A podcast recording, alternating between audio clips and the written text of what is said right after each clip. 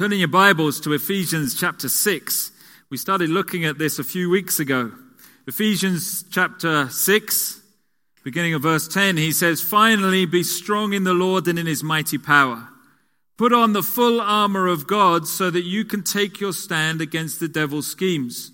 For our struggle is not against flesh and blood, but against the rulers, against the authorities, against the powers of this dark world, and against the spiritual forces of evil in the heavenly realms.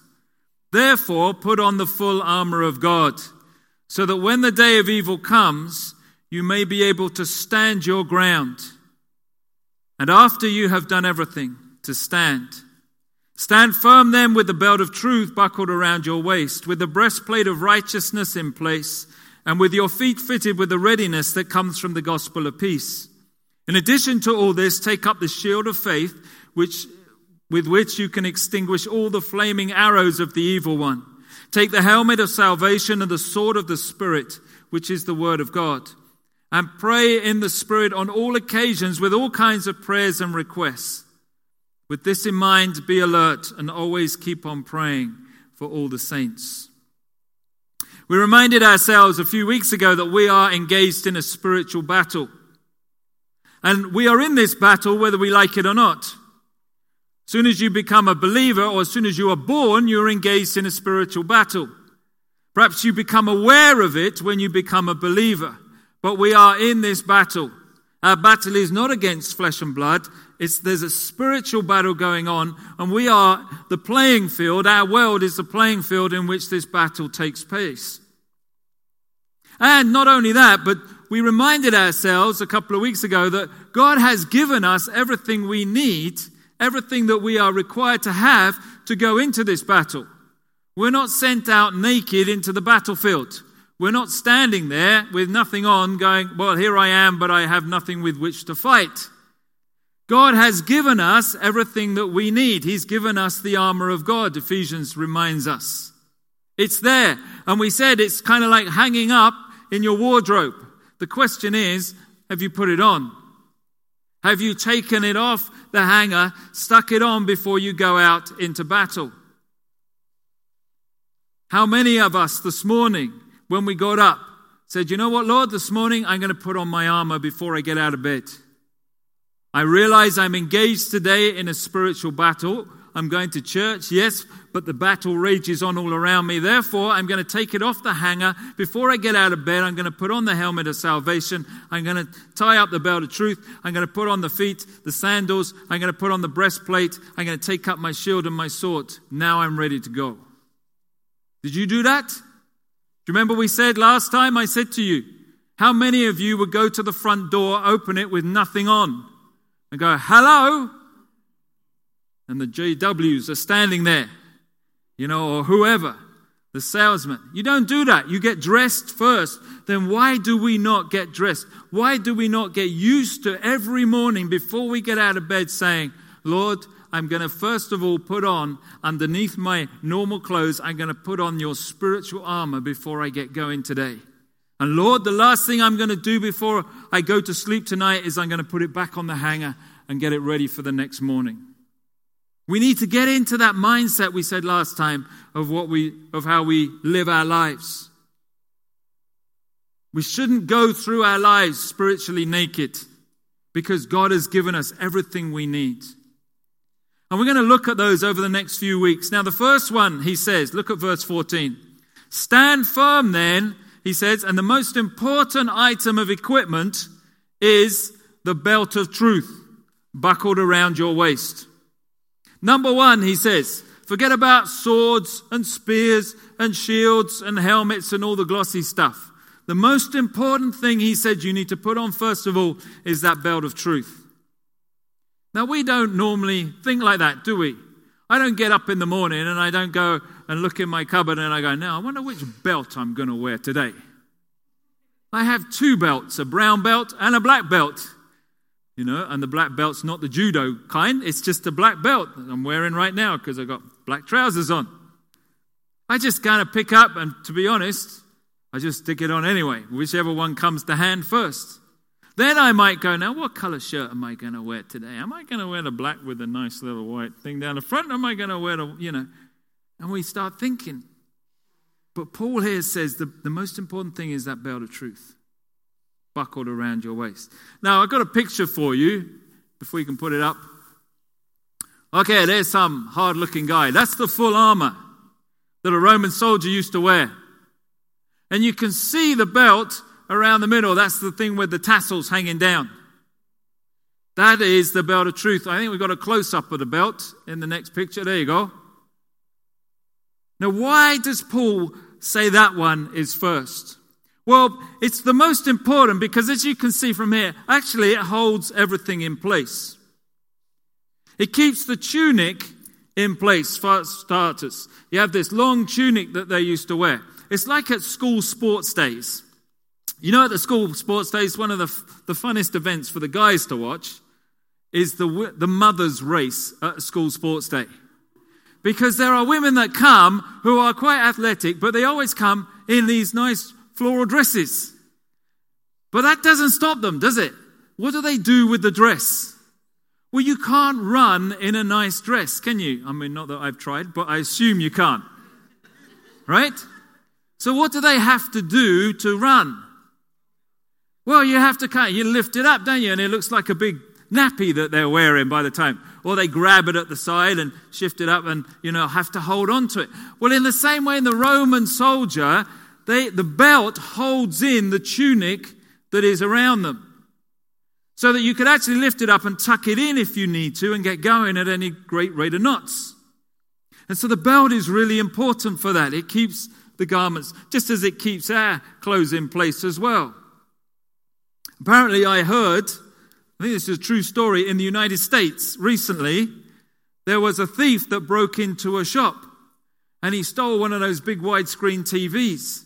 And there was an off-duty policeman that saw him and shouted out to him as he was running out, and the alarm bell went off because he'd smashed the front glass, carried this thing. And he was one of these young, trendy kind, right? And as he started running down and the policeman started shouting, stop, after him, he was one of these guys with the trousers, you know, that you spend a lot on your underwear. I realize that, so you have to show it off sometimes, right? But as he ran down the street, what happened? His trousers ended up falling down around his ankles, and he fell over, and he had to make a decision whether he's going to drop the widescreen TV and pull his trousers up to keep running away from the policeman, or whether he was actually, and he ended up, he didn't want to let go of the TV, so he ended up kind of shaking his feet like this with his trousers around his ankles, and the copper nicked him. We need that belt because the tunic or the clothes that we wear, they need to be tight. Not only that, but you can see also that the breastplate is tied in as well with the belt. The breastplate that covers the front of the uniform, the belt goes over the top of that, and it's like a kind of round a coat. So you're keeping that tight, and so it holds everything together. And not only that, but also the sword and the dagger and so on hang off. It's one of the most important. It's the central piece of equipment. If you don't have that belt on as a Roman soldier, everything else just is loose, flaps around, is no good at all. But it keeps it all tight and keeps it all together. And so Paul says, just as in a Roman soldier, so that the belt of truth, he says, is the most vital weapon for a believer. Someone said this, the strength of a believer lies not in their experience, not in their prayer life, not in their fellowship, but on the truth. And Jesus said the same thing. Turn in your Bibles to John 8.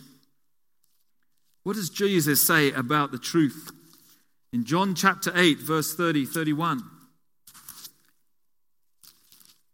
You'll notice, he said to the Jews who had believed him, Jesus said, if you hold on to my teaching, you are really my disciples. Then you will know the truth. And what will the truth do? The truth will set you free. You want a free life? You want life in all its fullness? Then you need to know the truth, Jesus says. It's the truth, the word of God, his teaching, That is the one way that you are going to be set free in your life. No amount of anything else can accomplish it. Jesus said it is through holding on to my teaching, knowing the truth, that you can be free to live your life as God wants you to lead it. And as I said earlier, look over in chapter 16 of John's Gospel, we're not left alone. One of the works of the Holy Spirit is to teach us. John 16 verse 13, Jesus said, "But when he, the Spirit of truth, comes, he will guide you into all truth." So Jesus is saying, you know what? It's best that I go away because I can teach you here. But when I go, I'm going to send you the Spirit of truth, the Spirit who knows all about the truth, who is truth. And he will teach you, he will guide you, he will help you to know all the truth. Not just some of it, but all of it. He's going to teach it to you. So he said, I'm going to send someone, my Spirit, that is going to have that role of teaching you truth. Jesus said truth is so important. Paul said it again in 1 Corinthians chapter 2, verse 12. He says, "We have not received the spirit of the world, but the Spirit who is from God, that we may understand what God has freely given us. This is what we speak, not in words taught to us by human wisdom, but in words taught by the Spirit, expressing spiritual truths in spiritual words. The man without the Spirit does not accept the things that come from the Spirit of God, for they are foolishness to him. And he cannot understand them because they are spiritually discerned. The spiritual man makes judgments about all things, but he himself is not subject to any man's judgment. For who has known the mind of the Lord that he may instruct him? But we have the mind of Christ." So he's saying that the Spirit, again, gives us that truth, that understanding that comes, that mind of Christ that comes, that we have access to when we put on the belt. Now you notice too that the belt is one of those pieces of equipment that goes right round, doesn't it? This belt that holds up my trousers wouldn't be much use if it only went round the halfway. If it just was there for show and the half wasn't really there at all. Well, you don't really see the back because I don't turn around too often. So what's the point in having it the other side? You can have, you can buy those things with these humongous belt buckles, can't you? Really, it's just a bit of show and they don't do anything. But for a belt to actually work, it has to be tied tight and it goes right round you. And we need that because, as we saw last time, this spiritual battle that we're in, we have an enemy that likes to use those different tactics that we looked at: deception, doubt, discouragement, diversion, delay, and defeat. But if we have the belt of truth, we have truth that completely surrounds us, that completely protects us. It goes right round. It's not like a shield that you can only point in one direction at a time. The belt of truth is right around us. God's truth encompasses us, protects us. And it must be God's belt. Isaiah 11 verse 5 talks about the belt being like righteousness, a sash like faithfulness surrounding us. It is God's belt that we need to put on. It is his belt of truth. And so the question is, well then, how do we surround it? How do we actually take that belt off the hanger spiritually and put it on? What have we got to do? Well, turn in your Bibles to Psalm 119. We're not going to read the whole psalm, you might be thankful. But it is one of the most amazing psalms. It is incredible. Psalm 119, we'll read from verse 1. Because this tells us how we are to put this belt of truth on. Psalm 119 really is all about the truth of God. It says this: "Blessed are they whose ways are blameless, who walk according to the law of the Lord. Blessed are they who keep his statutes and seek him with all their heart. They do nothing wrong, they walk in his ways. You have laid down precepts that are to be fully obeyed. Oh, that my ways were steadfast in obeying your decrees. Then I would not be put to shame when I consider all your commands. I will praise you with an upright heart as I learn your righteous laws. I will obey your decrees. Do not utterly forsake me. How can a young man keep his way pure? By living according to your word. I seek you with all my heart. Do not let me stray from your commands. I have hidden your word in my heart that I may not sin against you. Praise be to you, O Lord. Teach me your decrees. With my lips I recount all the laws that come from your mouth. I rejoice in following your statutes, as one rejoices in great riches. I meditate on your precepts and consider your ways. I delight in your decrees. I will not neglect your word. We could just keep going on and on, but we'll stop there. The first thing that it says we need to do, if we're going to have this belt of truth, is to study, to memorize, to seek to understand, to train ourselves in the word of God. Verse 13, with my lips I recount all the laws that come from your mouth. Now, how many of the laws of Christ could you recount right now? How many of them are in there that you, because you have learned them and you filter them and they're ready at your fingertips? Do you know the law of God? Have you got it there? Is it there within you? Look at verse 4. You have laid down your precepts that are to be fully obeyed. If we don't know them, how can we fully obey them? We need to know what God is requiring of us, what God is asking us to do, so that we can obey them. They do no wrong. Verse 3, they walk in his ways. Why? Because they know his laws, they know what he requires of us, and they're willing to walk in it. We need to study God's word, continually study, continually memorize. Continue to seek to understand God's word more and more and more. Verse 12, praise be to you, O Lord. Teach me your decrees. We need to keep on learning. Verse 16, I delight in your decrees. I will not neglect your word. Now, learning God's word is not easy. It's not a simple thing. But it is a thing that we have the Holy Spirit that helps us. But also it is a matter really of priorities. We can learn anything we want to learn, but we need to prioritize. You need to put the time and the energy into doing that. If you want to learn how to bake, you need to go practice baking. You need to study it. You need to get the books out. You need to look it up on Google or say, like, how am I going to do this? Inika asked me a few days ago, I said, what would you like for supper? She said, let's have a, I can't think what it was now. It was something I didn't know how to cook anyway, right? Chili, that's what it was, chili con carne. I never made a chili before. Quite simple, I know, reasonably simple. She had faith in me to make it, but I thought, how do you make a chili? I've never made a chili. So what do you do? Well, you get your iPad out and you Google and you go on the BBC app that tells you how to make chili.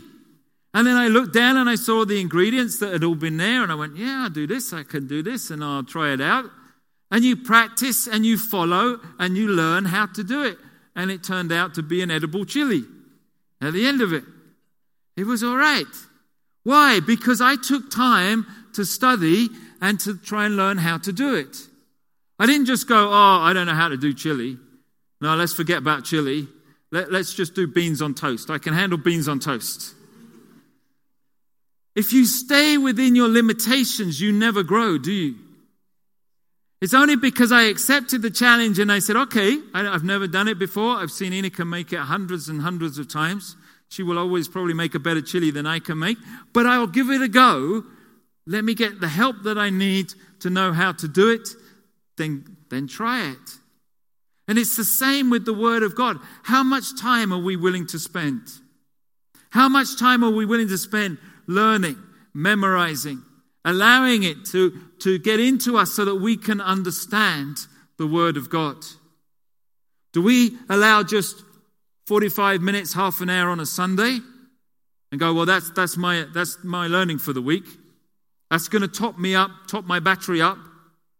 Or actually, as God says, we need to keep doing it. We need to keep learning, keep reading, keep seeking understanding.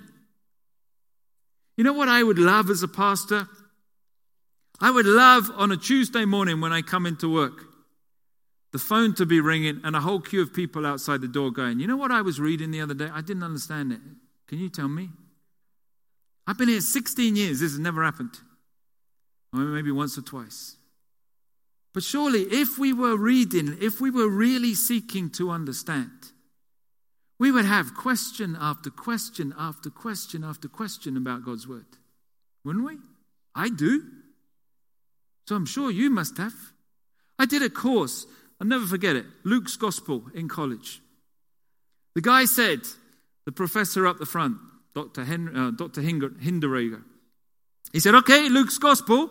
And we all had our pens ready and our paper ready, blank sheet ready to take down his pearls of wisdom. He said, somebody start reading at verse 1. We went, well, this is a bit unusual. You've got to read the thing. So we started reading. And then after about 5 verses, he stopped and he says, okay, stop there. Anybody got any questions, any comments? We went, well, this is not how you do it. This is not, you're supposed to be telling us what we need to know. We're not supposed to be like really engaging in this. We're just supposed to be writing down what you need to tell us. He says, no, okay, let's keep on reading. And so we read a little bit more. And then he said, okay, let's stop there. Any questions, any comments? And we all went, is this going to be, we could be over in about 2 classes. We could have the rest of the semester off. But then somebody said, yeah, I don't understand this bit. I don't understand this bit. I don't understand how that fits with that bit. You know, it was one of the most memorable studies I've ever done. Because we got into the text, we engaged with it, we put ourselves, every class, into the Word of God. And the questions just kept flowing and flowing and flowing and flowing. And we had a professor that knew his Bible backwards. And he'll say, he would just go to Isaiah chapter 35, verse 12, and that would be the answer to our question. Because he spent his life reading and studying and seeking to understand. And he encouraged us in that same process. I did it once here at a 9:30 service. We read the lesson, and I just stood up and I said, what questions have you got? That was the sermon. And they went, what? You're supposed to tell it? I said, no. What questions have you got? I haven't got a sermon. I'll just answer your questions. If you haven't got any, you can answer mine. That got them worried. And then I said, you know what? You've not really read the text, have you? I said, let's read it this time. Because what you did was you opened the Bible. Somebody came out the front. They read it. You kind of followed along, but your brain was somewhere else. And I said, this time we'll read it together. Tell me what questions you've got. Really read it. And we spent the next half an hour unpacking the text together with questions and discussions and so on. What does it mean to have the belt of truth? Did you know? Why didn't you come and ask after the last sermon that we did on it? Do you know what the breastplate is? Why didn't you come and ask? Did you go and look it up? You see, Paul is saying, or the author here is saying in the Psalms, we need to allow it to filter into us, to study it, to memorize it, to understand it, to train ourselves in it, so that we have it there with the Holy Spirit working in us. Is it a priority in your life? For the psalmist, it was a priority. What about for you and for me? Second thing we have to do, it says here, is we have to reflect upon it. Look at verse 11. I have hidden your word in my heart that I might not sin against you. It's not just about the reading. It's about reflecting upon it. It's allowing that word to take root deep within us. It's kind of like chewing it over and over and over and over. I remember when I was in Uganda years and years and years ago, I had this dream. Like every day in Uganda, we had a staple menu of beans and kwon, which was like maize flour or millet flour. That was it. And at night time, I used to dream of pizzas. Don't ask me why. I could have, gone a bit upmarket. But I dreamed for a year, one thing I wanted. I had to check I wasn't pregnant. I had all these cravings, But I wanted pizza, right? And when I got out of Uganda, we drove out and we got to Nairobi. All of a sudden, Nairobi's a big city. I went, there's got to be a pizza place here. And I went and I found this pizza restaurant. And I went in and I ordered this huge pizza. And I just went, oh, this is what I've been dreaming of for a year. And I ate this whole pizza. For the next fortnight, I was burping up bits of pizza. It was the worst.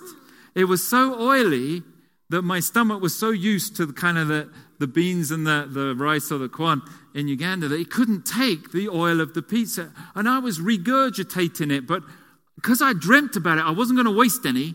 So, for a week, I was just re-chewing pizza. Over and over again. That is what it's supposed to be like with God's word, right? We're not supposed to just read it on a Sunday, go away and go, oh, I've done my bit and I'm off. We're supposed to be regurgitating it all week.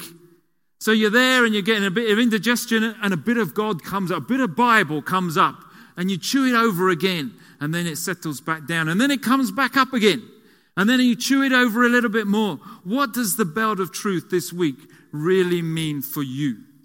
Keep regurgitating it throughout your week. In every situation that you find yourself in, what does it mean to have the belt of truth buckled around your waist? Keep chewing on it. Keep working with it in every situation. Keep it in the utmost of your mind. Keep it like that pizza, recycling over and over and over again. You'll never look at pizza the same way, I'm telling you. But he's saying here, I have it deep inside. I've hidden your word in my heart. It's right in the very core of who I am. That is what it should be like. On a Sunday, I should be able to say to anybody, I should be able to say to you, say, come out the front, tell us what God has been regurgitating in your life right now. And without hesitation, you should be able to go, yeah, I can do that. I can just do that because I know, because it's just keeping coming up and over and over and over again. We should be like that because his word is just chewing over in us like that. Third thing we need to do is to live it. Look at verse 9 and 10. How can a young man keep his way pure? By living according to your word. I seek you with all my heart. Do not let me stray from your commands. We need to then put it into practice. There's no good leaving that belt hanging on the hanger. You got to put it on. And what does that really mean? What does it mean to have the belt of truth in our lives? So turn in your Bibles. There's a great example in Numbers. Wonder when the last time you looked in the book of Numbers. Numbers chapter 13. Genesis, Exodus, Leviticus, Numbers. Not just about numbers. We're not going to read it all. But here, this is where the people of Israel have now left Egypt. Remember? And they've crossed over the sea. It's all opened up, walked across, closed up. Egyptians have all got squashed under the water. They've walked around Mount Sinai. They've got the Ten Commandments and they've gone on and they get up to a place called Kadesh Barnea.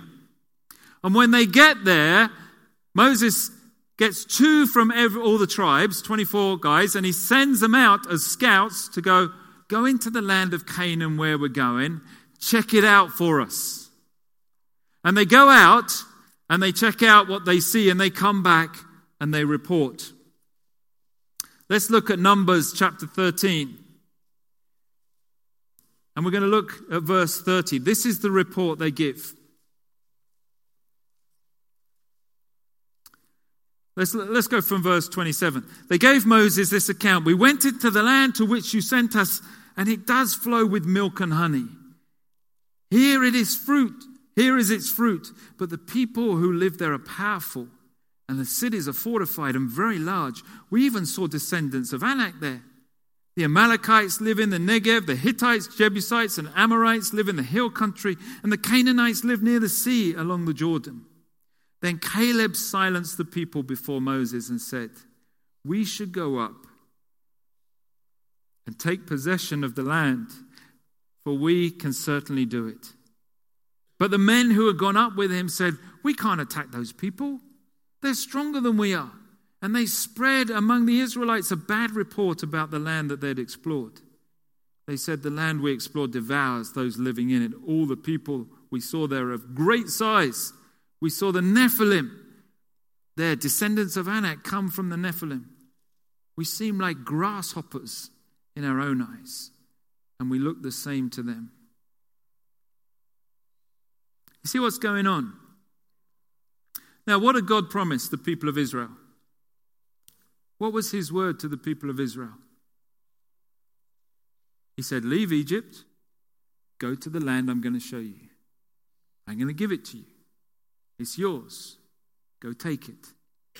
And they get to Kadesh, right on the border, and what happens? He says, let's go check out this land that God has given to us.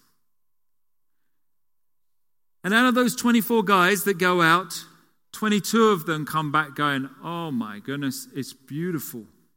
But there's a very large problem. There's these towering guys that live there. We're never going to get anywhere. 2 of them come back and say, you know what? God made a promise to us. God gave us his truth. And we need to go forward on that truth. And what happened here? A whole generation had to die because they did not follow the truth of God. They followed their own truth. They did not put on the belt of truth. They left it hanging on that hanger. They should have put it on and said, you know what? David defeated Goliath. We can defeat these guys, not because we are stronger, not because we are more important, but because God has said that is what's going to happen. And we need to go forward because of that. They should have listened to Caleb and to Joshua instead of listening to everybody else. Then a whole generation and 38 years of wandering wouldn't have had to happen for that generation to die out before they went all the way back around, came back to here, and then went forward into the promised land. Same people were still there, but the descendant, Israel had changed, and those people that rejected the truth of God died out, and a new generation came forward that said, I am going to build our lives. We're going to depend on the truth of God, not on the truth of humanity. And that is what it is to have the belt of truth. We need to live it. You know, I go to so many places where you see the church, and the church is there, and it's struggling. And what do you hear from people? They say to me, well, you know, it's very difficult where we live because our neighbors, they're not Christians. And I'm like, what? And yeah, the neighborhood's changed so much, and there's a lot of Hindus and Muslims coming into our community, and so our church is struggling. And I'm going like, okay, you've got the truth of yourself or the truth of God. Which are you going to follow? The truth of yourself says, yeah, that's true. You've got a lot of non-believers living next door. The truth of God said is that I brought you a whole mission field, now go and evangelize them, and your church will grow. And I will use your church as a vehicle to transform that community. Which truth are you going to believe in? You want to know why the church in Britain is dying in many places? It's because they believe that truth about themselves, the same as the people of Israel. Oh, these people coming into our area. I'm going, fantastic. It means we don't have to get a bus pass to go and evangelize.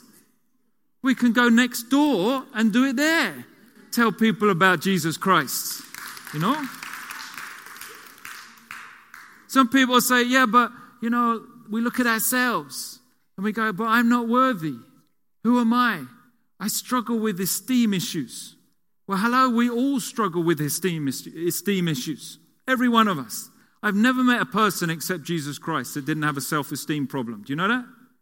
Some of us hide it by being bold and outspoken. Other people hide it by saying, oh, I'm not worthy.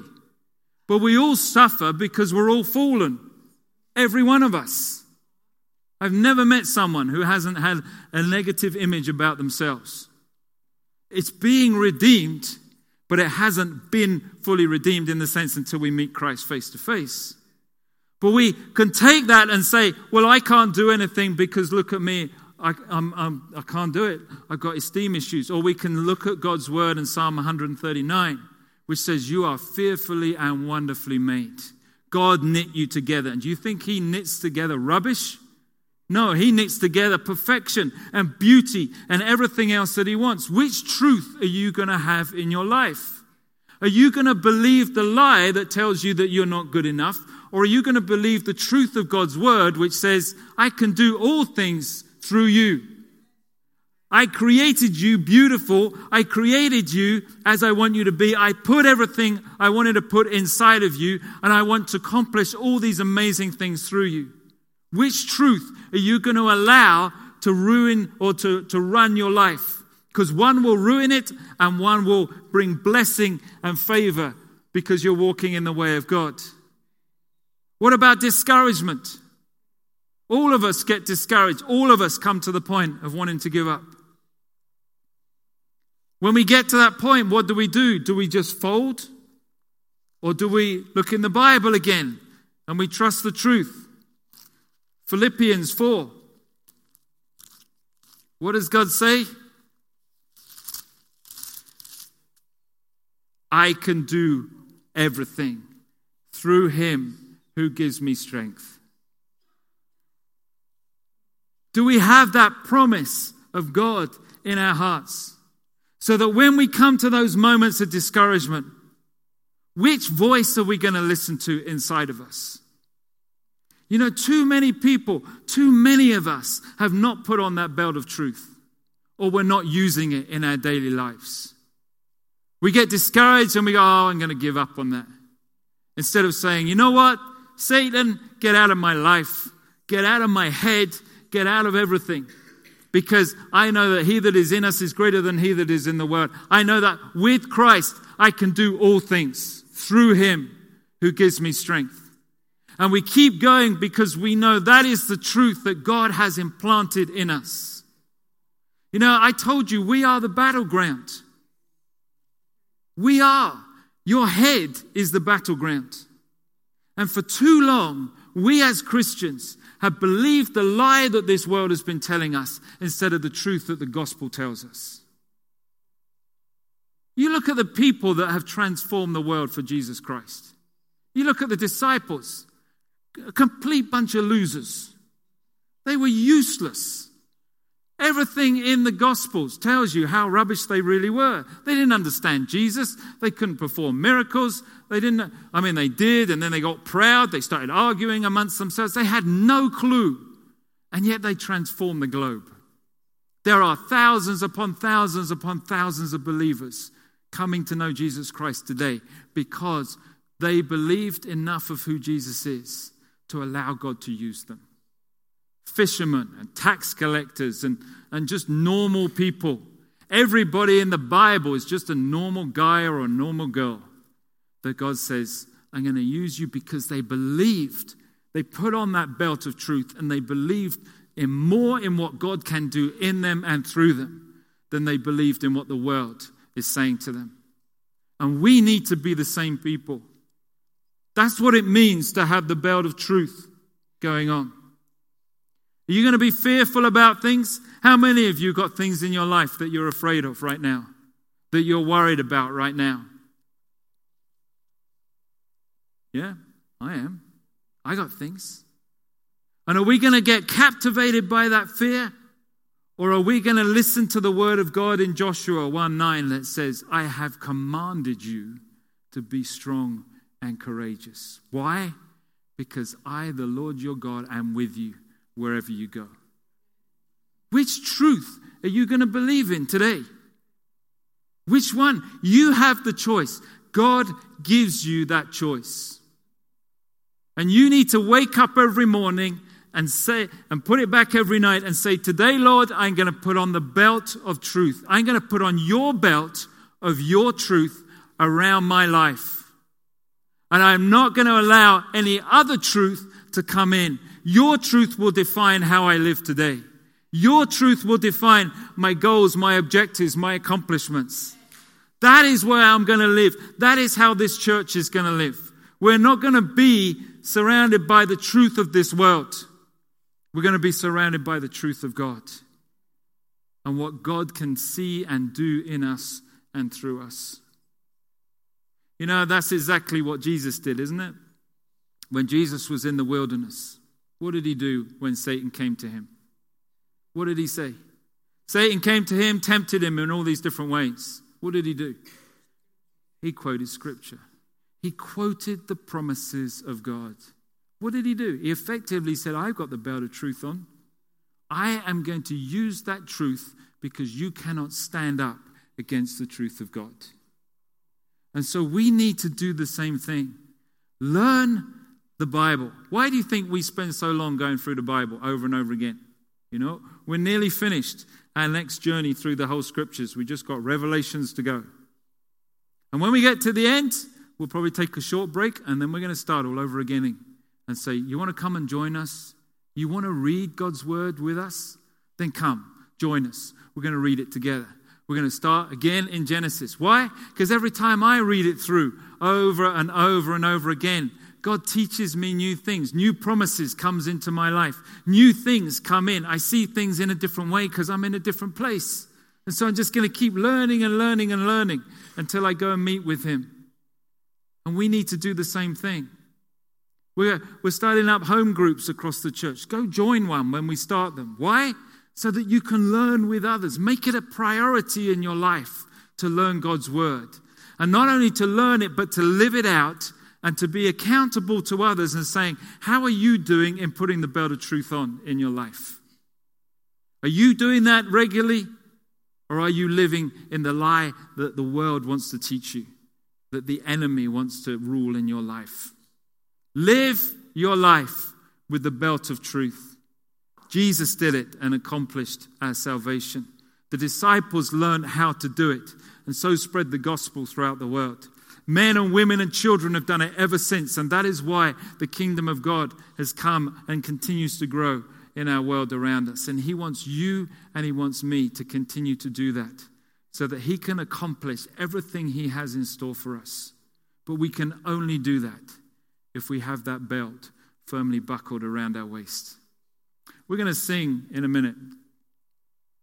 We're going to sing that song again that we just sung. Can't even remember it. Christ is my reward. That one. No turning back, no turning back. I want you to think while the band is coming up. I want you to think about your life right now.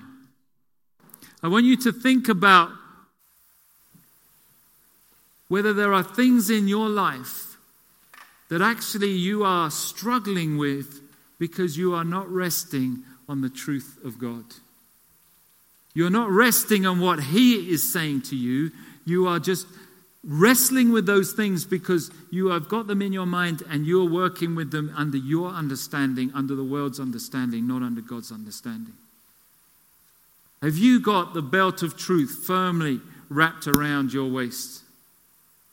Is everything that you are doing laying it out there, giving that, saying, Lord, this is yours. I'm going to rely on your promises. Even when the world around me looks crazy, I'm going to rely on your promises.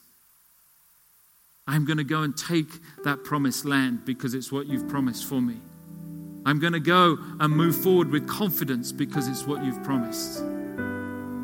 Rather than just trying it in your own strength, in your own fears, maybe your own esteem issues or whatever it is. As we sing this, we'll just sing it quietly. But as we do that, bring those issues. Just stay seated. Close your eyes. Bring those issues to God. Just sing it to yourself as a prayer to God. I have decided today to follow Jesus, which means I've decided to put that belt of God's truth around my life.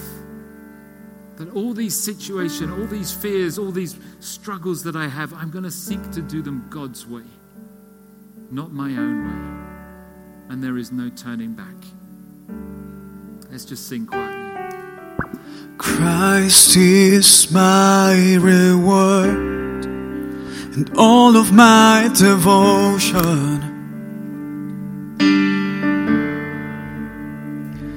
Now there's nothing in this world that could ever satisfy. Through every trial, my soul will sing, no turning back. I've been set free. Christ is enough for me.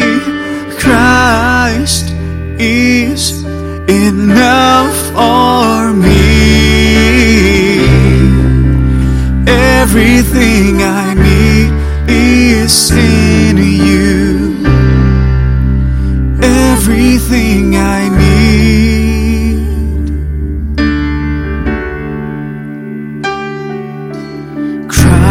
My all in all, my joy and my salvation.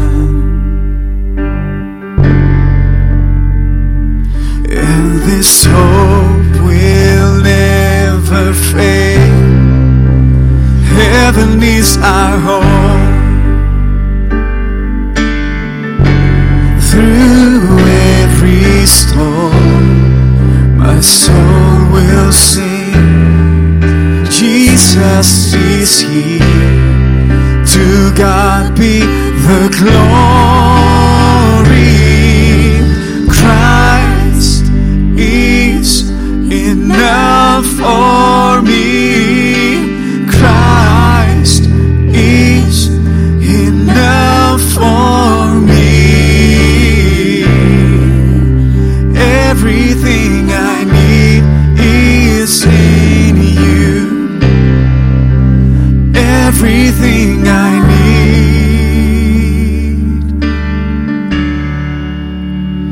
I have decided to follow Jesus. No turning back.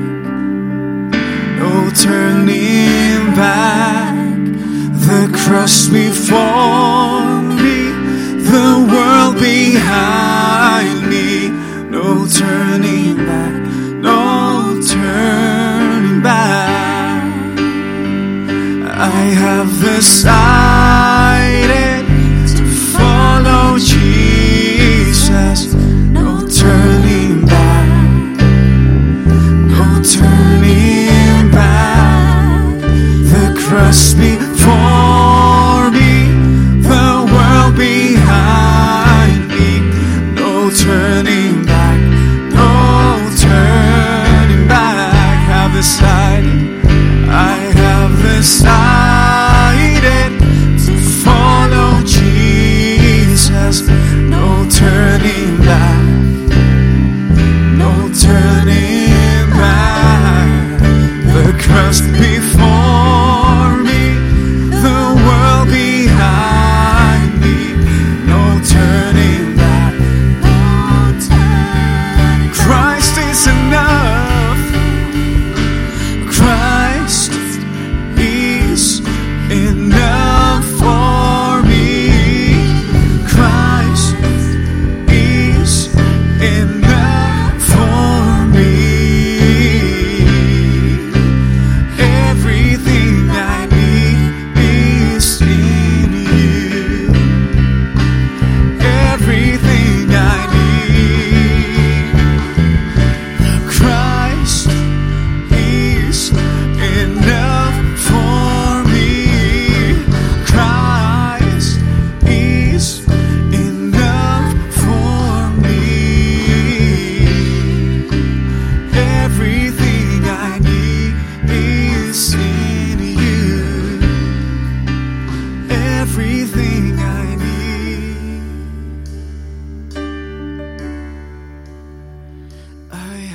Decided to follow Jesus. No turning back. No turning back. The cross before me, the world behind me. No turning back. No turning back.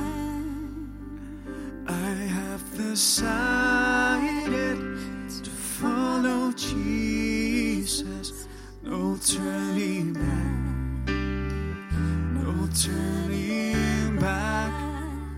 The cross before me, the world behind me, no turning back.